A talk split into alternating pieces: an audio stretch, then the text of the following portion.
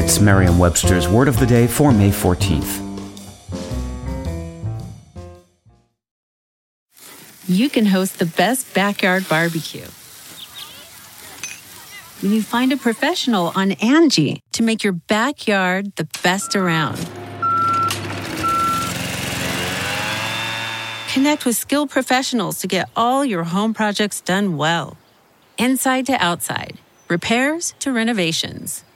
Get started on the Angie app or visit Angie.com today. You can do this when you Angie that. Today's word is blithesome, spelled B L I T H E S O M E. Blithesome is an adjective that means with lightheartedness or unconcern, gay or merry.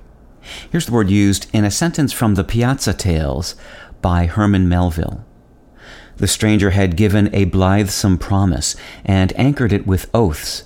But oaths and anchors equally will drag, naught else abides on fickle earth, but unkept promises of joy. The word blithe had been bounding about in the language for six centuries before English speakers attached a some to its tail to make blithesome.